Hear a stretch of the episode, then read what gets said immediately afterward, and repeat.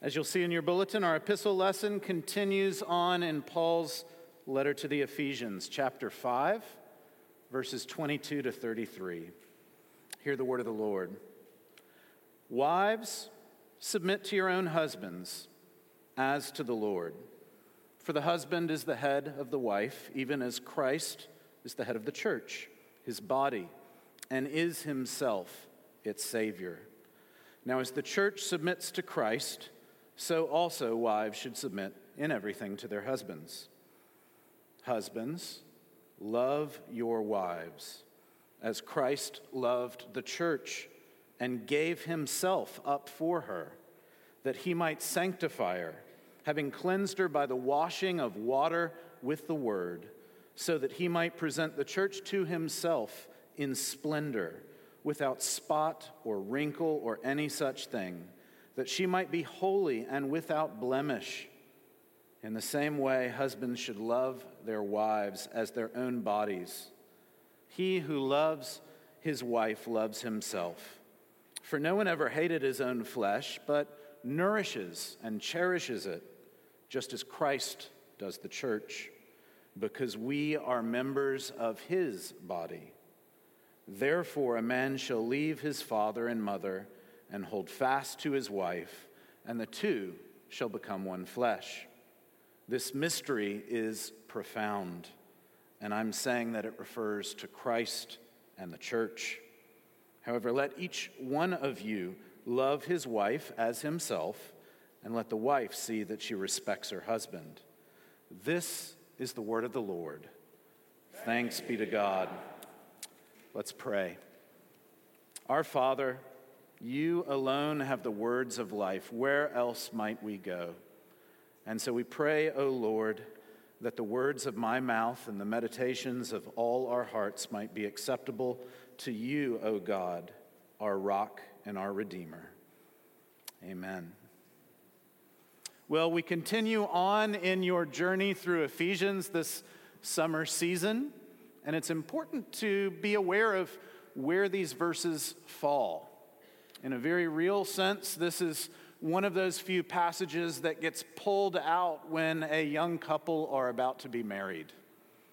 It's something that is grabbed out of Scripture and taken and put to use to address those who would prepare for marriage or those who would seek to deal with the many struggles that all of us face and some of the Herculean challenges that we might face at times in marriage. But it falls in the middle of an argument. Paul is addressing how we grow up in Jesus Christ. Paul is summoning each and every one of us to maturity, to mature manhood, the measure of the stature of the fullness of Christ. And Paul is ever aware that it only happens as the body, each part working itself properly as it should, builds itself up in the great love that we've sung about this morning. That's the context for Paul now at the end of chapter 5 and the beginning of chapter 6 to speak about relationships. Relationships like marriage. Relationships like that of parent and child and master and slave. Various relationships that are ordered and structured that are the context in which so much of our life is lived. If we're honest, though, I think most of us at times, we tend to be tempted to think that spirituality occurs in the exceptional and the spectacular, as opposed to the everyday. We tend to think that God is watching when we're in this room and we've our Sunday best on, when we're marking out some liturgical holiday, or we're setting our day apart for some particular church activity. We tend to restrict the spiritual to the spectacular and the exceptional. Perhaps you know the story of the man who heard over the PA an announcement that the waters from a dam, they had broken through and they were approaching his town, and the situation was dire, and he, like everyone else, should flee to save their lives. But he was a man who loved God, and he knew that God would save him, and so he stayed. And the waters reached town, and a neighbor raced over in his canoe as the waters were starting to rise above the floor of his home. And he said, "My friend, the waters are rising. You're going to drown. I have a canoe. Jump in and I'll save you." And the man said, "No, I trust God. God will save me. I'll wait." The waters continued to rise, and the man had to move to the top of his roof. And before long, a helicopter came by. And over the microphone, he could hear, "The waters are rising and you will drown. Grab hold of this ladder and we'll take you to safety." And the man screamed out, "I trust God. I'll wait for him to save me." And he stood there on the roof as the water rose. Well, it's a bit of a downer to start a sermon this way, but the man died, my friends. And as he reached heaven above, he came with a question. As God was there to ask why he might be admitted through the pearly gates, he said, "But Lord, I want to ask. I've trusted you. I believed you would save me, as you always have. Why did you leave me to drown in that town?" And God said, "I sent you an announcement and a canoe and a helicopter. What else are you waiting for?" The man clearly believed that God and his deliverance would be spectacular. It would be spontaneous. It would be exceptional and completely out of the blue. Whereas God's grace, God's provision, was through the ordinary means, the regular pathways of human provision. Don't we all, in different ways, big and small, on Sundays and every other day of the week, tend to think that spirituality and grace, they occur on the mountaintop, when God so often wants to speak to us as we're there in the valley or in the various byways of life. I'm reminded of the words of the theologian Shirley Guthrie. He said, "Any spirituality, including supposedly Christian spirituality, that retreats from the world into the self-serving piety of a private religious life is a false spirituality that flees rather than seeks God. True Christian spirituality cheerfully and confidently plunges into the life of our dirty, sinful, confused world.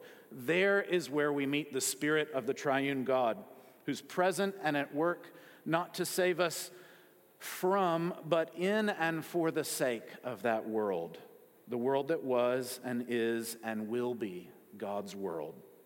Well, here we are, friends, at the end of Ephesians 5, and Paul is aware that we are children of light living amidst a very dark world, and there will be repercussions for being so. There will be challenges and bruises, and so Paul warns them, we saw in verse 15, not to give up hope.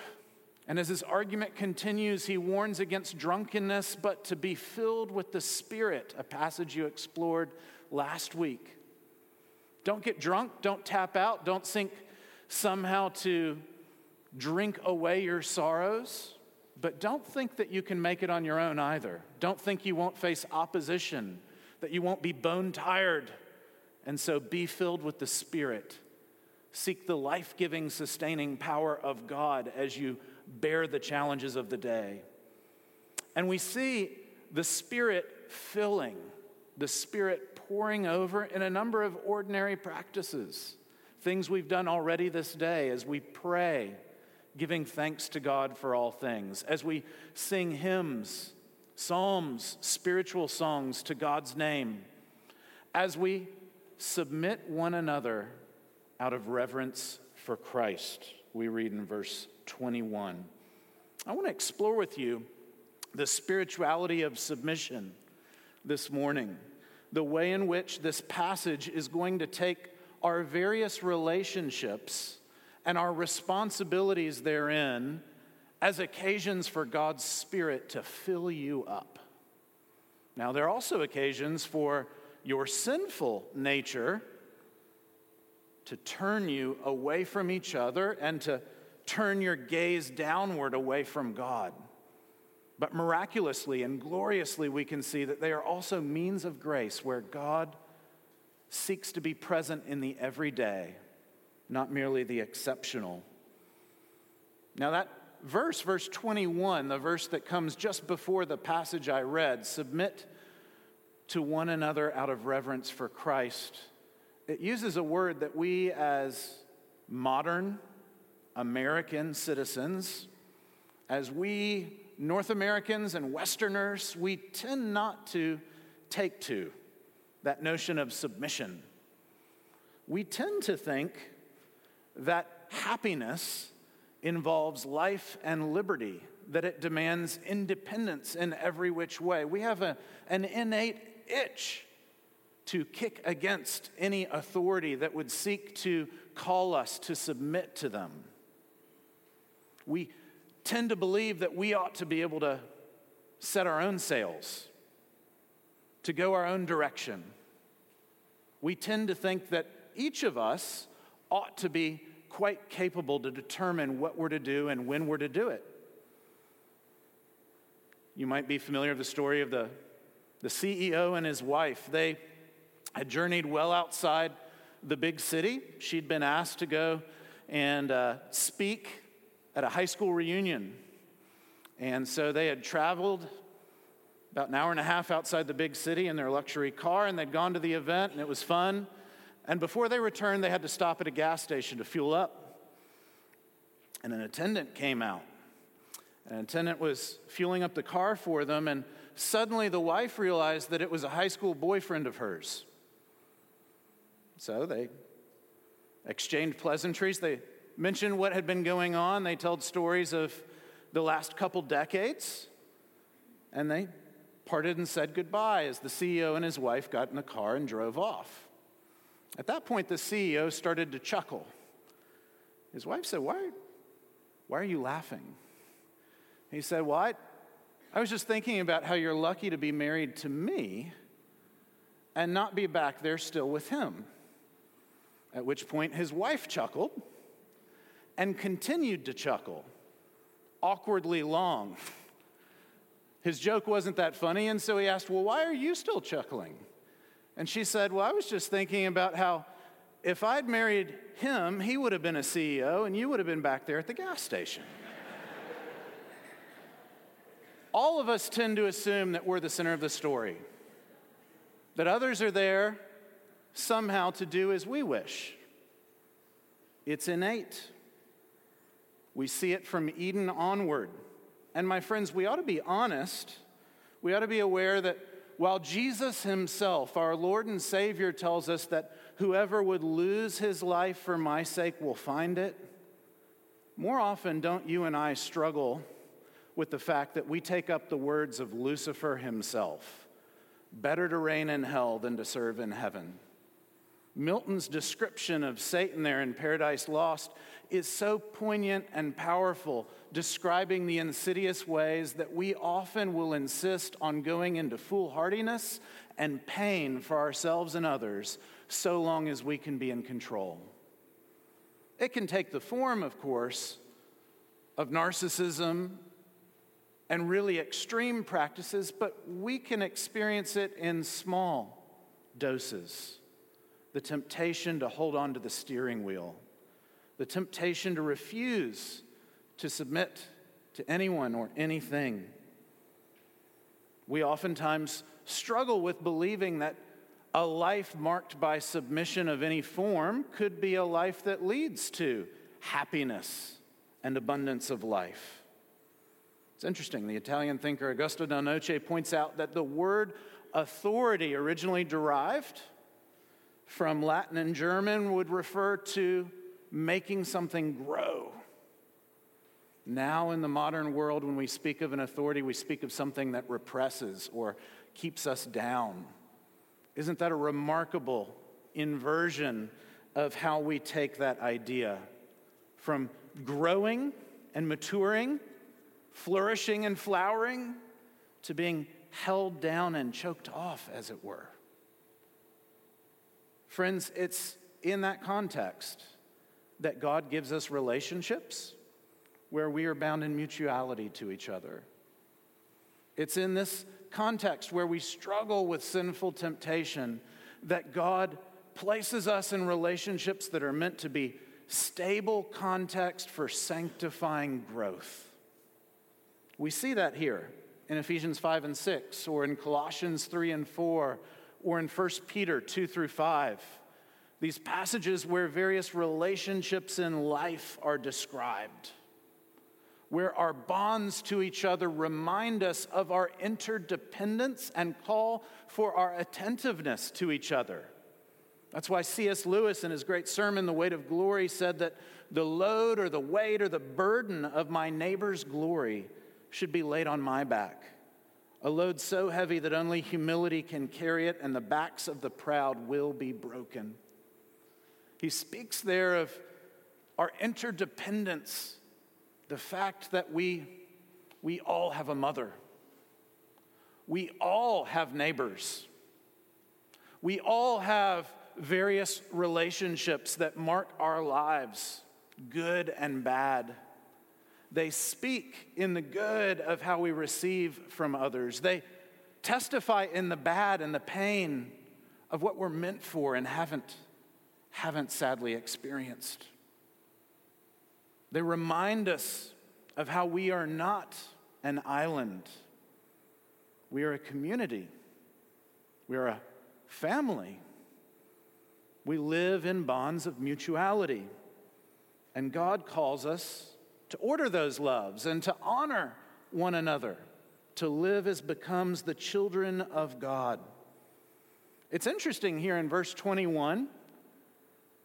Speaks of how you submit to one another out of reverence for Christ.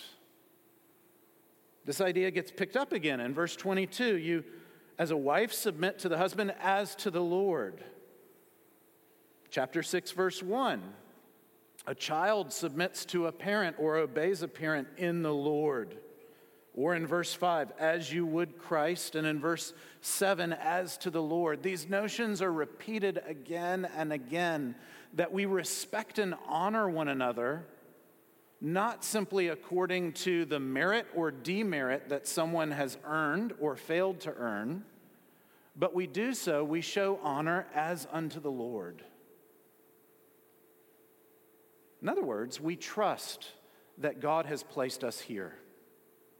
We trust that God means for us to grow here. We trust that God means for us to be capable of love here. We trust that our earthly situation, however frustrating, is a part of God's plan. There may be big changes ahead. There may be massive repentance required. There may be much healing needed.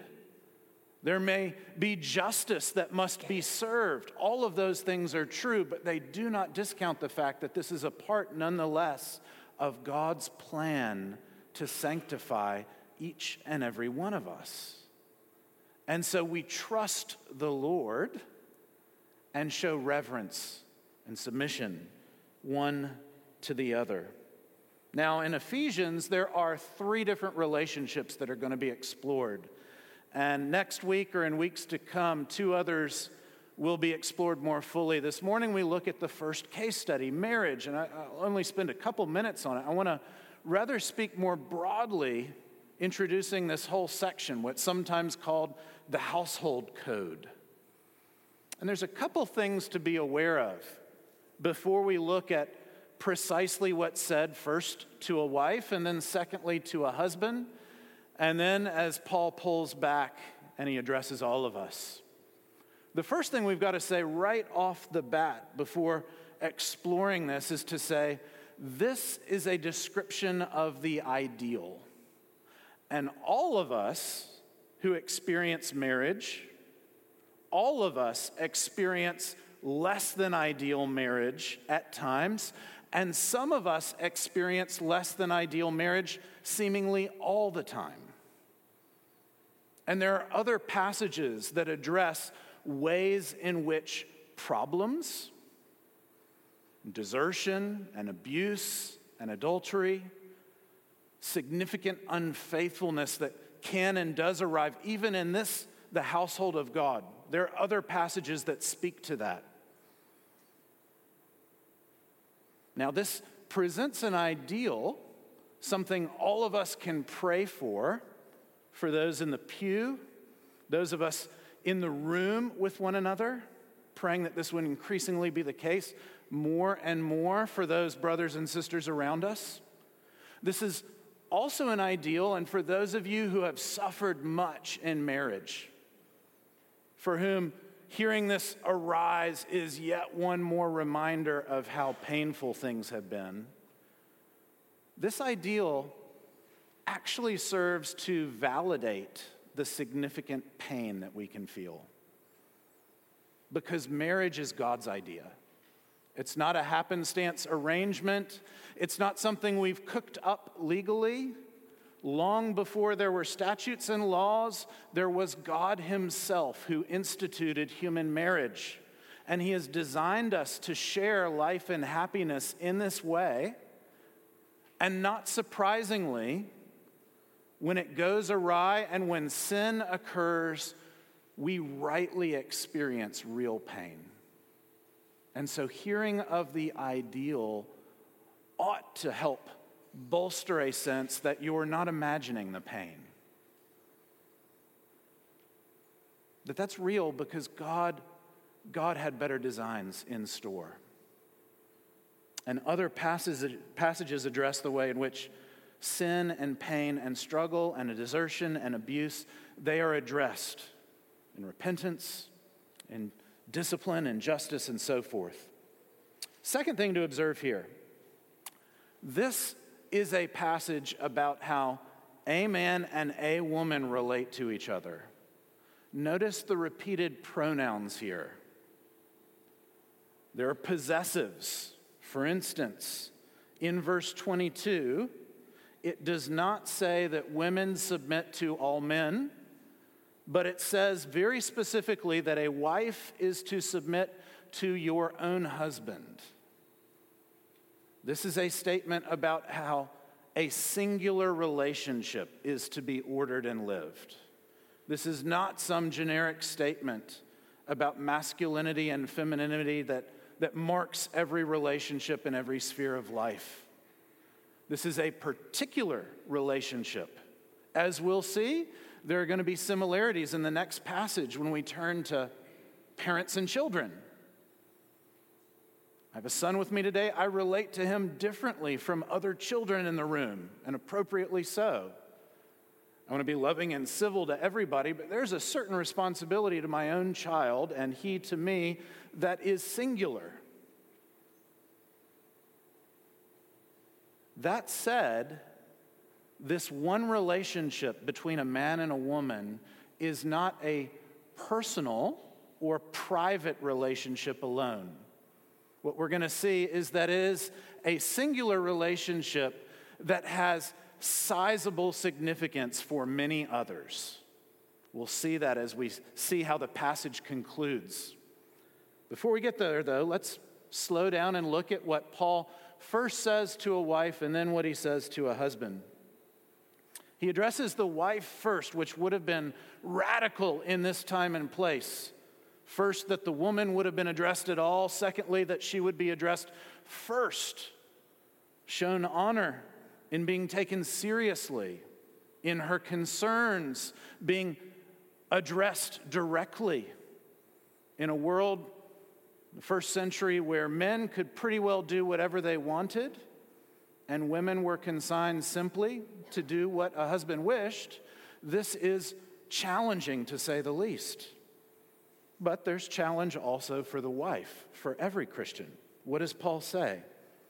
Wives, submit to your own husbands as to the Lord, for the husband is the head of the wife, even as Christ is the head of the church, His body, and is Himself its Savior. Now, as the church submits to Christ, so also wives should submit in everything to their husbands. We see here that there is a submission, and verse 33 says a respect that is to be given to her own husband. As he leads, as he exercises responsibility, there is not to be contentiousness. There is not to be contempt. There is to be a trusting embrace that God has designed this relationship to function in a certain way. And notice, this is not happenstance. He doesn't say, this will get you ahead in life. He doesn't say, this is the way civilized people do it. He says, rather, this is a great mystery that pictures the relationship of Christ and the church. God has designed marriage this way. And so living in this manner is an impulse of trust.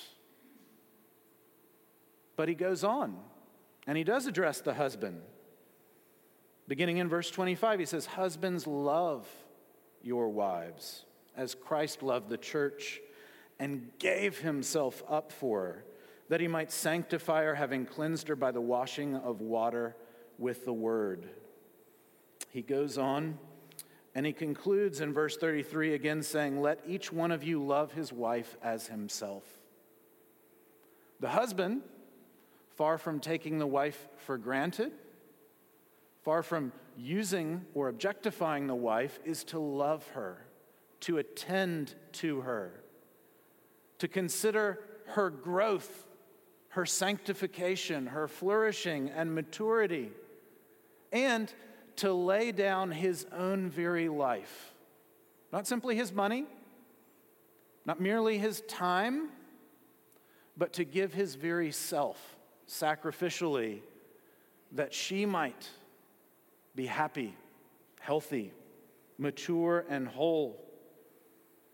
We see that here, the husband, in exercising leadership, does it not for his own gain, but he exercises leadership as Christ exercised leadership, in taking the knee first to wash feet, and taking to the cross to give his very life on behalf of his beloved.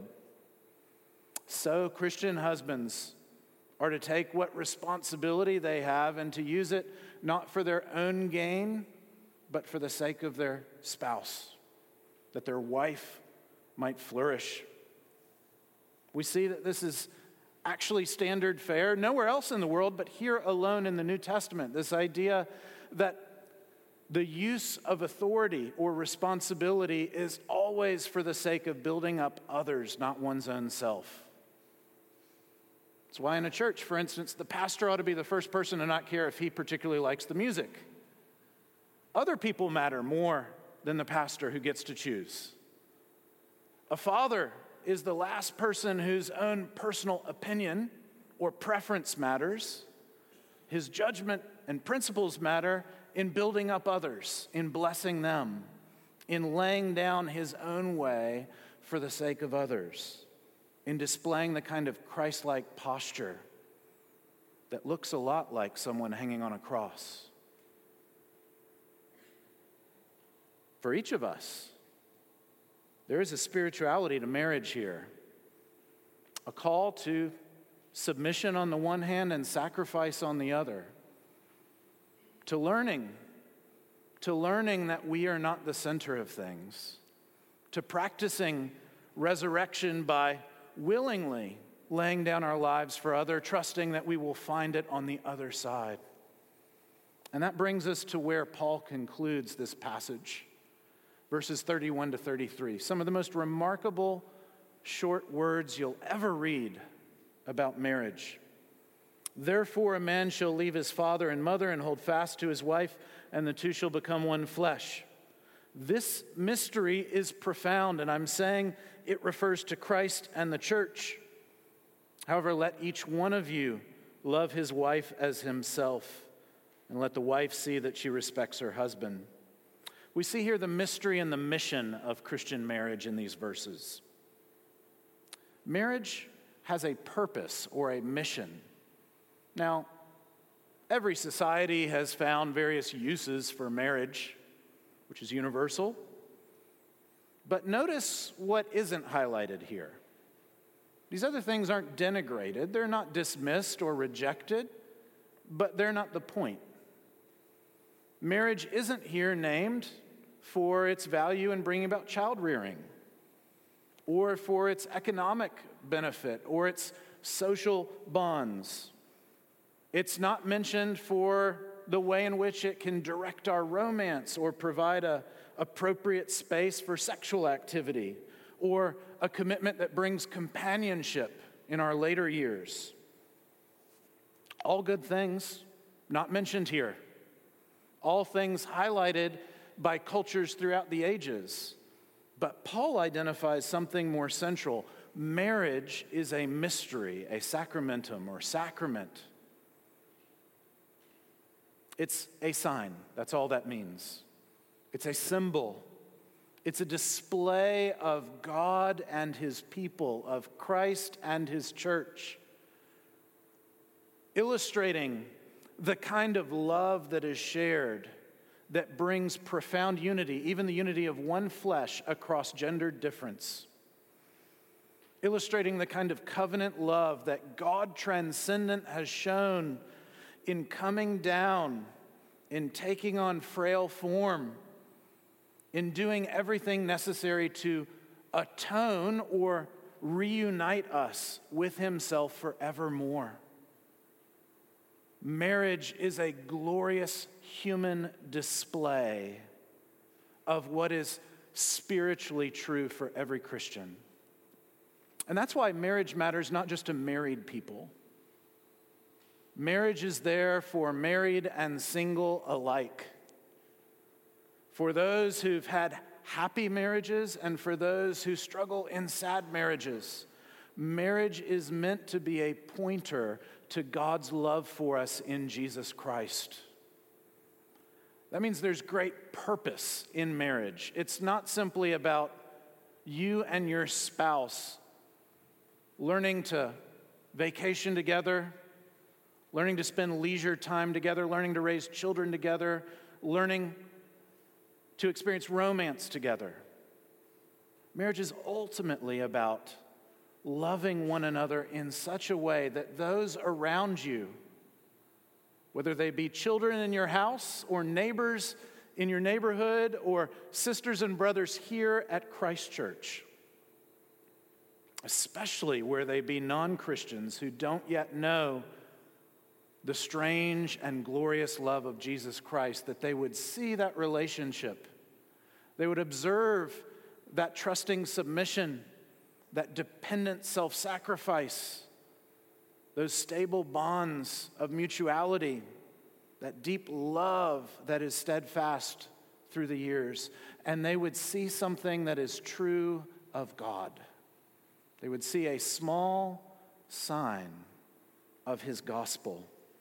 And friends, knowing that mission is precisely what motivates that self-denial.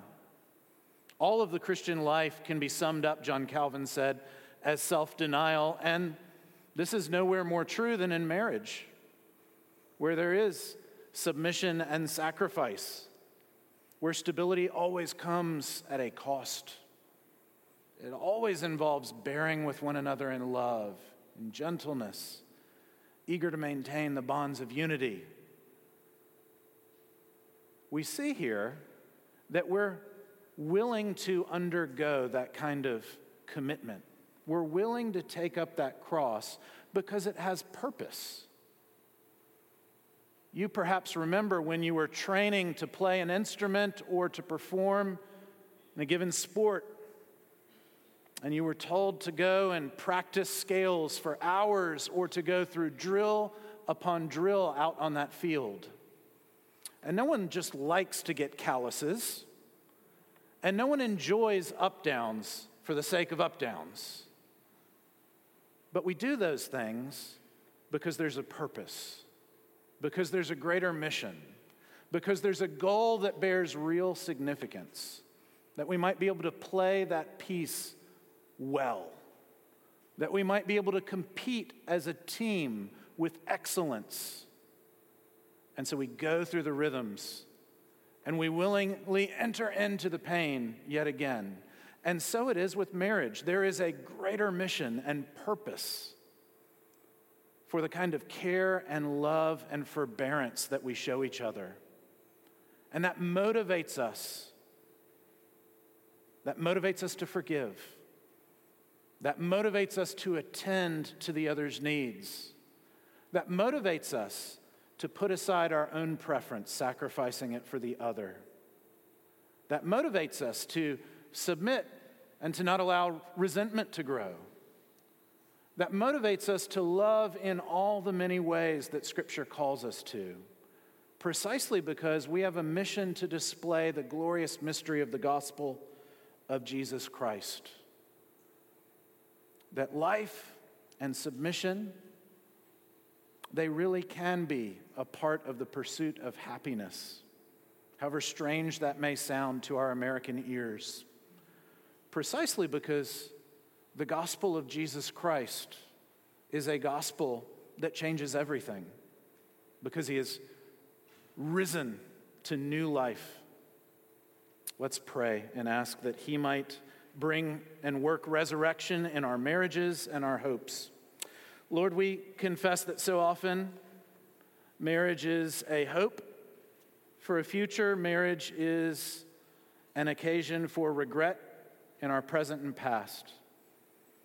You care for all these things, and you show deeper compassion than anyone, and so we long that you would enable us to cast those cares upon you. And Lord, we confess too that often we take marriage to be about convenience and preference, about finding just the right person who scratches our itch and makes us happy. And we pray that you would give us a sense of the purpose and mission of marriage that's bigger than any one of us, that's greater than simply the kind of consumeristic ideals we so often settle for. Help us to pursue the holiness of our spouses. Help us to see and perceive the glorious goodness of your gospel on display in marriages around this room. Help redeem those experiences that have been harsh and sad, and work resurrection in our midst, we pray, not least in our households and in our marriages. For we know that there your Spirit is, there your Son is, there your grace is, Lord, sufficient. And so we pray all this in the risen and strong name of Jesus. Amen.